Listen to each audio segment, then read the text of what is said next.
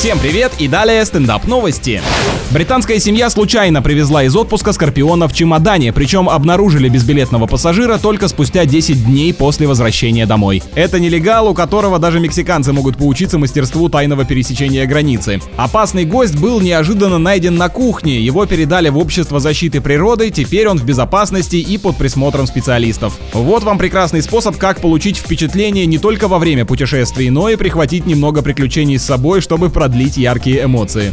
Австралийские ученые создали гидрокостюм, который выдерживает укусы акул. Он выполнен из сверхпрочного нановолокна и весит чуть больше обычного подводного комбинезона. Ну все, вот и настала эпоха, когда не эволюция будет прореживать многочисленные зубы этих животных, а неудачные встречи с людьми.